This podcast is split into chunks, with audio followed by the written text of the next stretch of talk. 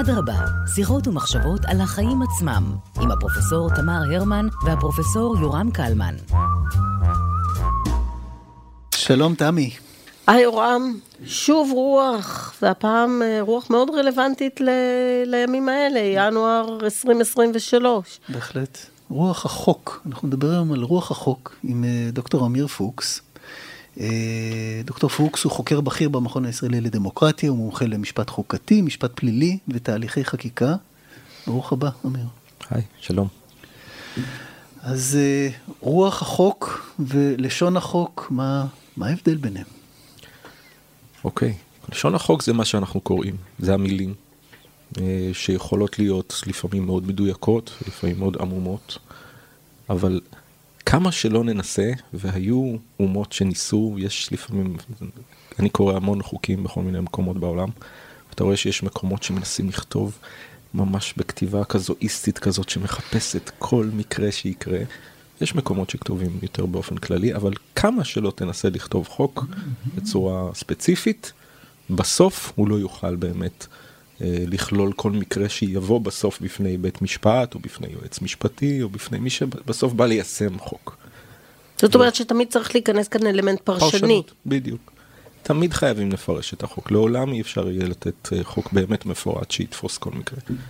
וכשמפרשים חוק, אז אתה לא יכול פשוט לומר, אוקיי, פרשנות החוק היא מה שכתוב בחוק. לא, כי צריך לפעמים לתת לו את ההקשר ולהגיד האם זה, מה, ה, אה, מה יהיו המקרים שהוא תופס ומה המקרים שהוא לא תופס, וכשנאמר, לפעמים באמת שיש מושגי שסתום, חייבים לתת להם, חייבים לתת להם, אה, אה, להלביש אותם בפרטים המתאימים, האם הם כן מתאימים, וליישם על המקרה הספציפי שבא בפניך. ומה שנקרא רוח החוק, בדרך כלל, שאצלנו בעברית יותר מכנים את זה תכלית החוק, זה הכלי שעוזר לפרשן לפרש. משום שאם הוא אה, יפרש את זה ככה סתם, כמו שפרשן אה, ש, שמנסה לפרש מה המשמעות של מילה או כך, וכך הוא לא יכול להגיע למשמעות שתעזור לו בסוף למקרה הקונקרטי. כשבית המשפט מנסה להבין מה תכלית החוק, אז קודם כל, אה, הוא גם למשל יקרא את דברי ההסבר של החוק, הוא ינסה להבין באמת מה התכוונו המחוקקים הספציפיים. אה, זה מה שנקרא התכלית הסובייקטיבית, שזה מעניין וזה חשוב, אבל כמו שנאמר אה, איפשהו בשנות ה-60, 70, 80 בישראל כבר הבנו שזה לא הדבר היחיד שחשוב. יש לנו גם את מה שנקרא התכלית האובייקטיבית של החוק, וזה כשאנחנו מפרשים את החוק אנחנו מנסים להבין מה הוא ניסה להשיג, לא רק מה אותם מחוקקים כתבו, אלא מה חוקים באופן כללי מנסים להשיג, ואת זה אנחנו מבינים לאור ערכי היסוד של השיטה שלנו. למשל שאנחנו מדינה דמוקרטית, למשל שאנחנו מדינה יהודית. ולאור זה אנחנו מפרשים את החוק. המקרה, צריך לומר, הנה, המקרה הראשון ש... ש... כבר עשה פרשנות כזאת מאוד תכליתית, וזה הרבה לפני אהרן ברק וכל השופטים, ה... במרכאות, אקטיביסטים. אקטיביסטים. שנת 52, כל העם, השופט אגרנט. היה צריך לתת משמעות לחוק מאוד דרקוני, פקודת העיתונות, כששר הפנים החליט לסגור עיתון. שר הפנים של אה, בן גוריון החליט לסגור עיתון, פשוט משום ש... כל העם? כן, כן כל העם. פשוט משום שהוא אה, אה, קרא שם ל- להתנגד לאבא אבן, שילך הוא ויילחם ברוסיה, זה היה עיתון קומוניסטי. והייתה איזה ידיעת פייק שאומרת שאנחנו הולכים לשלוח חיילים להילחם ברוסיה, אז הם כתבו אה, מאמר מאוד מאוד אה, נחרץ נגד זה. עכשיו, משום שפקודת העיתונות התירה לשר הפנים לסגור עיתון, פשוט משום שיש אפשרות שזה יפגע בשלום הציבור וביטחון הציבור, מין אמירה כללית כזאת, לא מפתיע, כי פקודת העיתונות הייתה הרי פקודה בריטית מנדטורית, ואנחנו ירשנו את כל הפקודות המנדטוריות וקלטנו אותן כחוק ישראלי, ועם השנים תיקנו כמעט את הכל, עדיין נשארנו עם חלק מזה.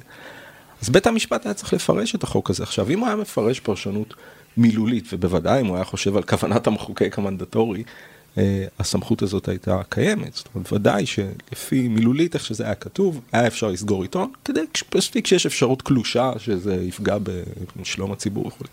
אבל בית המשפט אמר, אנחנו מדינה דמוקרטית. אה, אני קורא במגילת העצמאות שאנחנו מדינה דמוקרטית, גם אם לא נאמרה המילה דמוקרטיה, חופש מצפון ושוויון אה, לזכויות וכולי. וחוץ מזה, הוא אומר, אני בודק מדינות דמוקרטיות אחרות, ולכן זה גם כן חלק חשוב בפרשנות, לראות מה נהוג במדינות דמוקרטיות. שם יש חופש ביטוי. ולאור זה שיש לנו ערך, ערכי בסיס מאוד חשובים כמו דמוקרטיה וחופש ביטוי, את המילה הזאת עלול, אני מפרש כעלול בוודאות קרובה. וזה בדיוק איך שעובד רוח החוק ותכלית החוק. משום שתכלית החוק הזאת היא לא רק לתת כוח לשר הפנים, תכלית החוק הזאת היא גם להגשים את ערכי היסוד של השיטה וביניהם חופש ביטוי. ואז אני, במסגרת האיזון בין חופש ביטוי ובין זה שבאמת במקרים נדירים אפשר יהיה לסגור עיתון, זה רק שזה בוודאות קרובה יביא לפגיעה בשלום הציבור וביטחון הציבור, ולכן במקרה הזה, שלא הייתה מחלוקת שאין שום ודאות קרובה כזאת, העיתון אה, לא נסגר. זו דוגמה לאיך שבית המשפט אפילו בשנת 52 המאוד אה, ראשוני, הפעיל שריר ופירש את החוק בצורה מאוד מצמצמת מבחינת הסמכות של, של, אה, של הממשלה, לאור התכלית של החוק שהיא גם להגשים זכויות אדם וגם להגשים את חופש הביטוי. אז אני רוצה לעצור אותך רגע שנייה. אבל אם לא היה יושב שם השופט אגרנט, היה יושב שם שופט מאן דהוא, הפרשנות שלו הייתה יכולה להיות לחלוטין שונה, נכון? נכון. ואז אנחנו שואלים את עצמנו, האם בעצם השופט הופך להיות, בהיותו פרשן של המחוקק, למעשה הוא הופך להיות סוג של מחוקק, כי זה גם פסיקה שהיא יכולה להיות תקדימית, נכון? כן. זאת אומרת, מחר יישב שם מישהו אחר ויגיד, השופט אגרנט, פרשנותו הצרה אה. והמצמצמת לאמירה הזאת, היא אה, א', לא מה שהתכוון המחוקק, וגם לא משרתת את התכלית. ואז איפה אנחנו עושים את אותה הפרדת רשויות אה, ידועה בין המחוקק לבין השופט?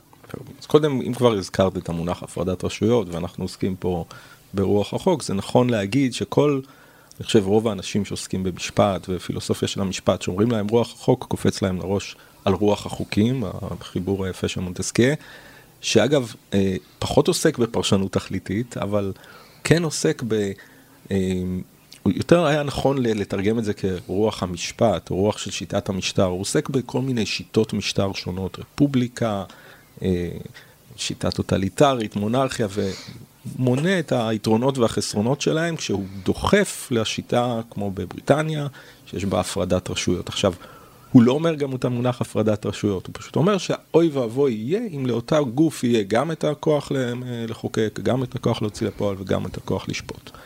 עכשיו, כמו שאת אומרת, זה נכון ששופטים שונים יכולים לפרש חוקים בצורה שונה, אין מה לעשות ככה, זה הם בני אדם שונים, וראוי שיהיה איזושהי השפעה לעם, אני מסכים, גם במצב של הפרדת רשויות מוחלטת, אה, ראוי שיהיה איזושהי השפעה אה, אה, לעם שהוא הריבון בדמוקרטיה, גם על איך שהשופטים מפרשים את החוק. איך אפשר להשפיע? נניח שבית המשפט מפרש את החוק בצורה הפוכה למה שאנחנו התכוונו. אפשר מאוד בפשטות, ועשו את זה הרבה מאוד, גם בישראל, לחוקק את החוק מחדש, פשוט להבהיר מה שהיום קוראים לזה פעם חוק תשריר.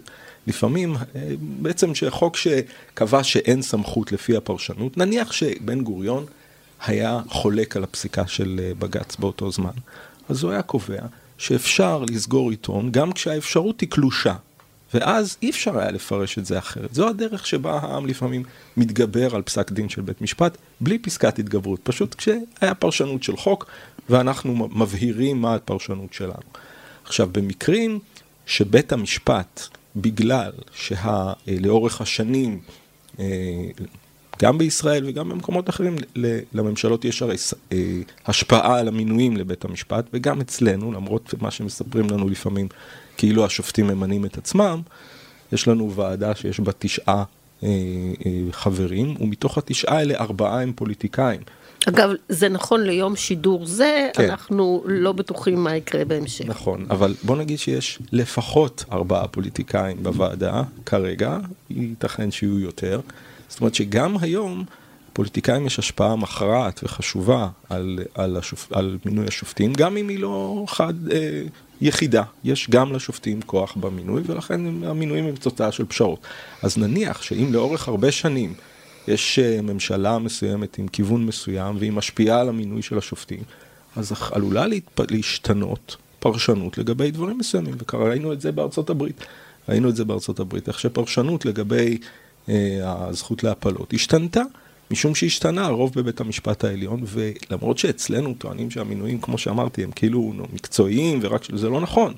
גם אצלנו יש עכשיו מגמה שיש בה אה, מספר שופטים הולך וגדל, עם גישה שונה מהשופטים הליברליים או האקטיביסטים וכולי, וזה בסדר גמור. כל עוד עושים את זה במסגרת השיטה הקיימת, אני חושב שזה בסדר, שיש כוח לממשלה ולעם, לריבון, להשפיע על הדרך שבה ובצורה אבולוציונית, איטית, אה, להשפיע גם על הפרשנות של בית המשפט. אין בעיה עם זה. ואז כאשר אנחנו אה, מדברים על, על, על, על רוח החוק, כמה אנחנו צריכים לחזור בחזרה, וזה בארצות הברית בולט יותר מאשר כאן, לתקופת החיקוק או החקיקה המקומית, המקורית, כאשר אנחנו יודעים שבסופו של דבר הנסיבות מאוד משתנות, זאת אומרת החקיקה של החוקה האמריקאית נעשתה בהקשר אה, חברתי, פוליטי, כלכלי, גיאוגרפי, הכל היה שונה. ואז האם בעצם אנחנו צריכים אה, לשאול את השאלה, אה, מה חשבו אבות האומה האמריקאית, איך הם רצו, או לבוא ולומר, כי אנחנו יודעים שיש שופטים אמריקאים, אני לא שואלת את זה סתם, כי יש שופטים אמריקאים שאומרים, נכון. בואו ניכנס לנעליהם. עד כמה כאן קיימת רוח החוק או רוח התקופה כדי להבין את, ה, את, את השינויים שמותר לנו או אסור לנו לעשות, או איזה פרשנות, האם הפרשנות שלנו צריכה להיות כאן ועכשיו, או לנסות לחזור לרעיונות המוקדמים. אני בהחלט סבור שאנחנו צריכים לעשות את הפרשנות כאן ועכשיו. זה נכון אבל שאי אפשר להתעלם לחלוטין מכוונת המחוקק. צריך לנסות לבדוק מה, וגם כמובן השאלה תמיד כמה שנים עברו, מחוקקים שכתבו, אה, מכוננים שכתבו את החוקה האמריקאית, זה כבר לפני מאות שנים. לא זה, רק זה, הם החזיקו עבדים, לנשים בוודא, לא היו זכויות, זה שונה מאוד מאשר אה, זה שעבר חוק לפני 20 שנה, אז הגיוני שאנחנו בישראל, אז אנחנו הגיוני שנקרא בדיוק מה היו דברי ההסבר, ובית המשפט עושה את זה תמיד, קורא דברי ההסבר, קורא גם את הפרוטוקולים בכנסת. מה אמרו האנשים שהתנגדו ואיך התגברו על ההתנגדויות האלה ומה נכתב על החוק ב... בנייר של היועץ המשפטי של הוועדה, זאת אומרת, ועוד איך עושים אצלנו גם פרשנות שהיא בדיוק כזאת, שבודקת מה התכוונו, מה לא התכוונו, מה אמרו התומכים, מה אמרו המתנגדים, כמה הצביעו בעד. אתה קורא פסק דין של בית משפט, אתה רואה שעשו מחקר ממש מדוקדק. כל זה לא מונע מזה שלפעמים בית המשפט אומר, גם אם המחוקק לא אמר דברים מסוימים, אנחנו משלימים את זה, משום שיש לנו ערכי יסוד של השיטה, ואם יש תכלית שהמחוקק לא שם לב שהחוק חייב להגשים אותה, כמו זה שהוא למשל חייב לעמוד בערכי יסוד כמו אה, הגנה או התחשבות בזכויות אדם כמה שאפשר, זאת אומרת, אה, כמו שאמרתי אז לגבי כל העם לדוגמה, ככל שאתה אה, אה, יכול לפרש את החוק כך שהוא פוגע פחות בזכויות אדם, כך בית המשפט יעשה. עכשיו, גם אצלנו פרשנות של בית המשפט יכולה להשתנות עם הזמן. למשל, אה, דוגמה שאני אוהב לתת, אה, את חוק יסוד כבוד האדם וחירותו, וגם חוקי יסוד אנחנו מפרשים, כמו שמפרשים את החוקה בארצות הברית. חוק יסוד כבוד האדם וחירותו, אה, כשהוא נחקק, גם, זאת אומרת, רשימת הזכויות שקיימת בו היא מאוד דלה. אין בה חופש ביטוי, אין בה שוויון, אה, אין בה חופש דת, חופש מדת. יש בה רשימה מאוד מוגבלת של זכויות, כבוד, חירות, קניין, פרטיות, אה, חופש תנועה ועוד כמה ששכחתי, אבל באמת רשימה דלה מאוד. עכשיו, בית המשפט די מהר אחרי פסקי הדין האלה פירש את כבוד האדם בצורה רחבה, ובעיניי בצדק. אבל, זאת אומרת, הוא, הוא נתן למונח כבוד אה, נפח גדול. אה, בואי בוא נאמר כך. אני חושב, אבל אני חושב שהפרשנות שלו היא, היא מאוד יפה, ואני אסביר. למשל, אה, בפסק דין אליס מילר, שבית המשפט קבע שאי אפשר להגיד לאישה שהיא לא יכולה להיות טייסת רק משום שהיא אישה, כשאין לך הצדקה טובה, והצבא למעשה לא הביא שום הצדקה טובה, חוץ מזה שהצבא הצדקה תקציבית וכולי, ממש לא משהו משכנע. בית המשפט אמר, יש לנו עכשיו חוק יסוד כבוד האדם וחירותו, ואם מונעים ממישהו, אה, אם מפלים לרעה אדם בגלל מאפיין שלו, כמו מין, צבע, גזע, מגדר, נטייה מינית וכולי, זו השפלה. זאת אומרת, זה פוגע בכבוד שלו. למרות שבמקום אחר, אילו היה לנו זכות לשוויון, פשוט היו אומרים שזה פגיעה בזכות לשוויון. אבל בגלל שאין לנו, יש לנו כבוד, אז אומרים, כשפוגעים בשוויון זה בעצם משפיל אותך, פוגע בכבודך. אחר כך בית המשפט גם אמר, אם פוגעים בחופש הביטוי שלך, סותמים לך את הפה, גם זה בעצם פוגע בכבוד שלך. כבוד זה גם היכולת להתבטא וכולי. זאת אומרת, פירשו את המונח כבוד ככולל עוד זכויות. אבל מה? לאורך שנים בית המשפט סירב לראות את המונח כבוד האדם ככולל גם זכויות חברתיות, כזכויות לקיום בכבוד. היו עתירות חוזרות ונשנות, בית המשפט דחה את זה, ש... כי זה לא הייתה הכוונה בחוק יסוד כבוד האדם וחירותו, ובית המשפט פשוט סירב, למעט דעות מיעוט של אדמונד לוי, שטען שכן זה צריך לכלול איזושהי זכות לקיום בכבוד, וכנראה בצדק, כבוד האדם כולל גם את הזכות לחיות בכבוד. אפשר היה לטעון את זה, בית המשפט דחה את זה. שנת 2012, פתאום, שלא במקרה, בית המשפט לראשונה מקבל את הטענה שיש זכות לקיום בכבוד מינימלי, ופוסל חוק אה, שמונע הבטחת הכנסה במקרה של אה, מי שיש ברשותו רכב. כן. אה, על רקע זכויות חברתיות, זו פעם ראשונה שזכויות חברתיות בעצם נכנסות לדרגה של זכות חוקתית, לא במקרה, קצת אחרי המחאה החברתית. בית המשפט, הפרשנות היא תמיד איכשהו יכולה להשתנות עם הזמן ועם אה, אה, רוח התקופה ועם ערכים. זה לא, לא, לא, לא נתקע גם, גם בגלל שהשופטים משתנים וגם בגלל שהחברה משתנה. אז כן, אז גם אצלנו, גם בארצות הברית, דברים משתנים עם רוח התקופה. אני חושב שהדוגמה הכי טובה בארצות הברית, מעבר לדוגמה הלא נעימה ש, שהייתה לנו לאחרונה, שכבר דיברנו על עם ההפלות, שנת 52, אה, בית המשפט קובע שנפרד לא יכול להיות שווה. עד אז... בית... equal but different. Uh, uh, separate but equal. separate. בית המשפט קבע, עד אז, וזה קשה להאמין, שבית המשפט העליון האמריקאי, הדמוקרטיה הגדולה, בשנות ה-30, 40, 50, קבע שאפשר לעשות בית ספר לשחורים, בית ספר ללבנים, וזה לא פוגע בחוקה האמריקאית. זה שוויון, משום שהם מקבלים אותו תקציב. כמובן זה לא היה נכון, אבל לכאורה, גם אם מקבלים אותו תקציב, אה, אם מקבלים אותו תקציב, זה לא פוגע בשוויון. זה לא, לא, זה, זה כן חוקתי. separate can be equal. רק בשנת 52, Brown versus Board of Education, החליט, החליטו שזה לא יכול להיות ככה. ההשפלה מעצם זה שמפרידים, העניין שבעצם החזקים מחזקים את עצמם, החלשים נשארים רק עם עצמם, עצם ההפרדה פוגעת בשוויון. עצם זה שאדם אומרים לו, אתה לא נכנס משום שאתה שחור, פוגע בשוויון. רק בשנת 52. ולקח שנים עד שפסק הדין הזה באמת יושם. היה צריך לשלוח את המשמר הלאומי, ללוות ילדים לבית ספר, לעבור דרך המושל שעומד ולא נותן לסטודנטים להיכנס לאוניברסיטה.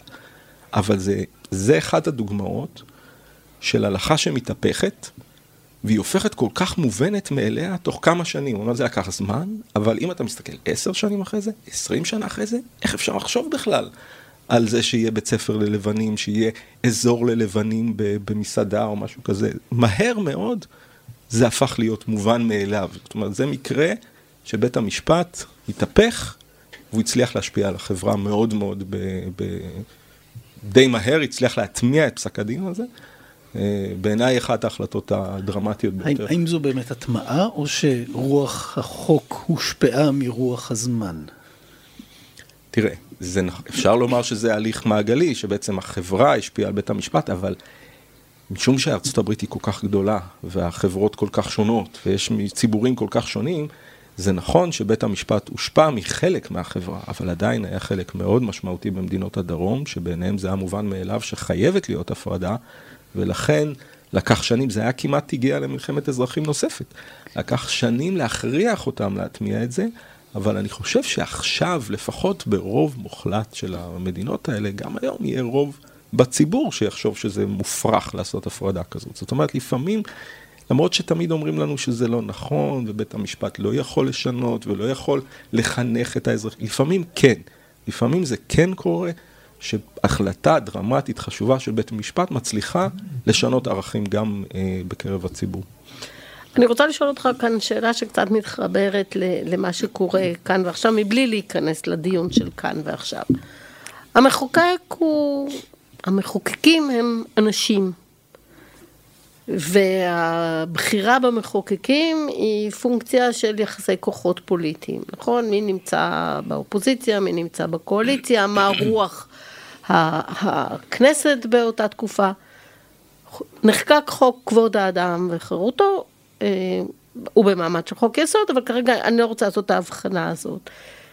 והריבון בשלב מסוים, היינו העם, הלך אה, לבחירות, ובעצם משנה את ההרכב של הגוף המייצג, הוא הגוף המחוקק. כיוון הרוח השתנה. כיוון הרוח השתנה.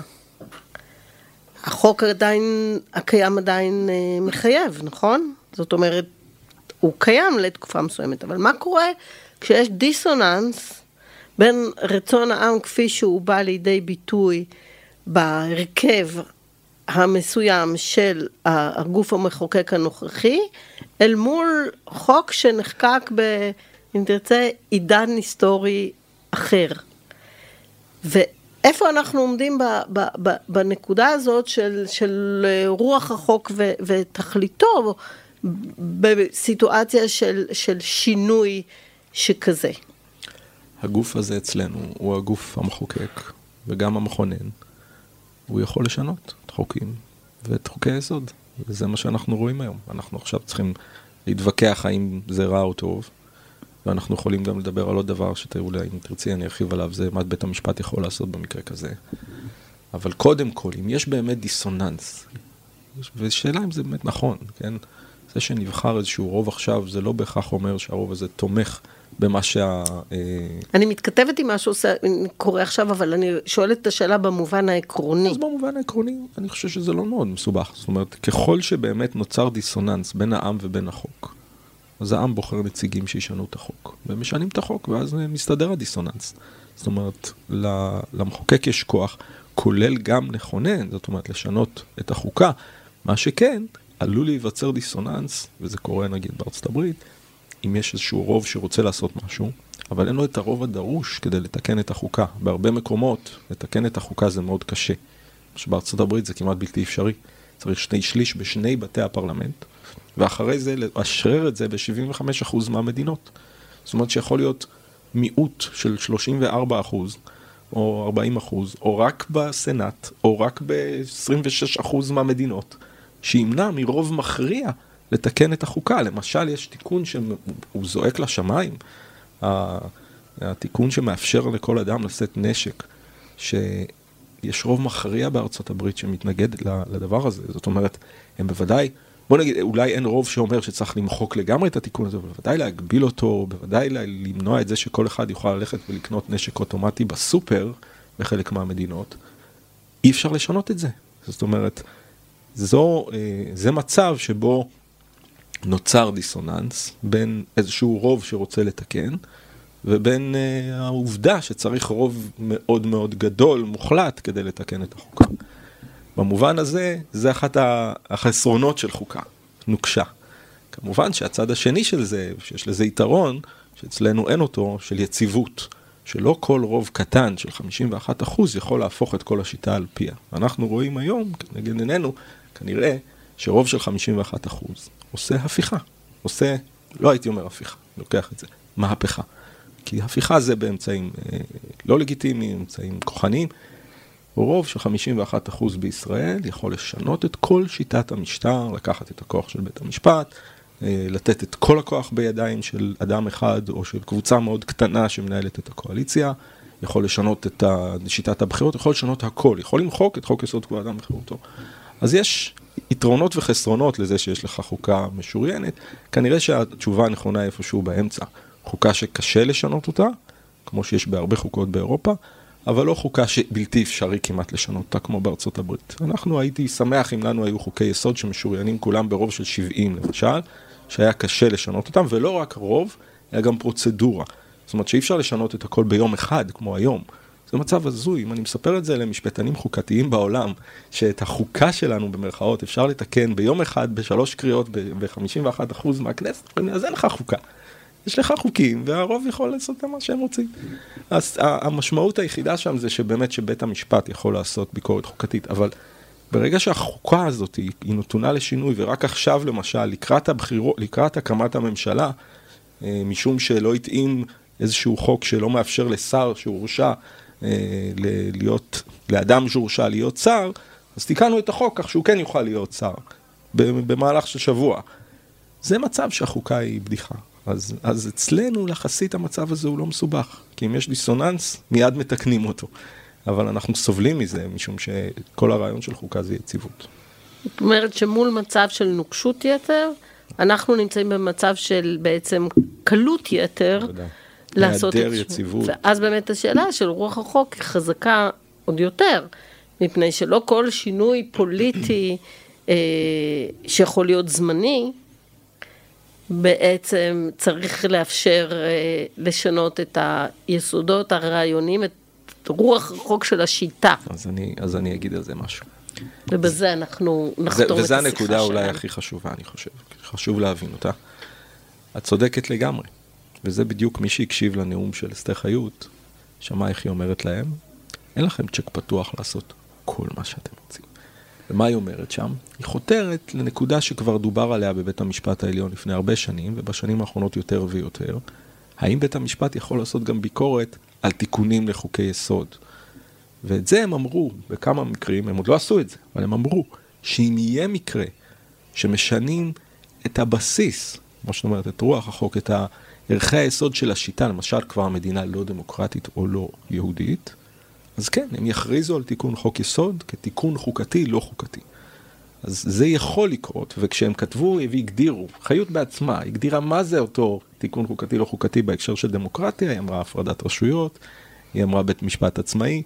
זאת אומרת שאם הרפורמה היום שמציג uh, שר המשפטים תעבור כמו שהיא, בלי uh, ריכוכים ותיקונים וכולי, ייתכן מאוד שבית המשפט יכריז עליה ככזו שהיא תיקון חוקתי שלא חוקתי, ואנחנו נהיה במשבר מאוד מאוד גדול, כי אם הכנסת לא תכיר בשינוי הזה, אה, נגיע למעין מבוי סתום של משטרה שלא יודעת למי לציית. אנחנו מאוד מקווים לא להגיע לזה, ואני חושב ששני הצדדים לא רוצים להגיע לזה, ולכן סביר שמה שיקרה זה שאולי בכל זאת יהיה איזושהי אה, ריכוך, וזה משהו שבית המשפט יוכל לבלוע.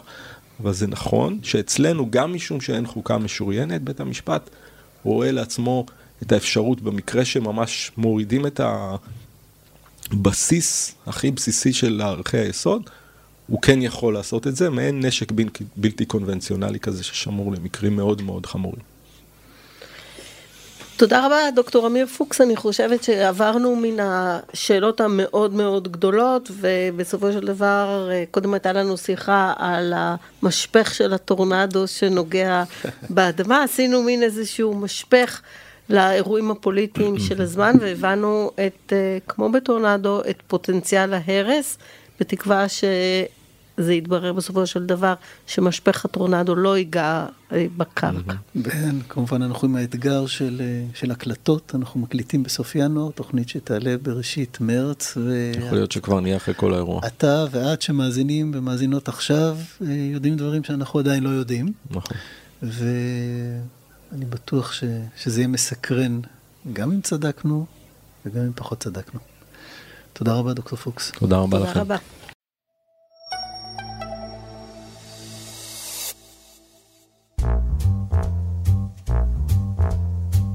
אדרבה, שיחות ומחשבות על החיים עצמם, עם הפרופסור תמר הרמן והפרופסור יורם קלמן.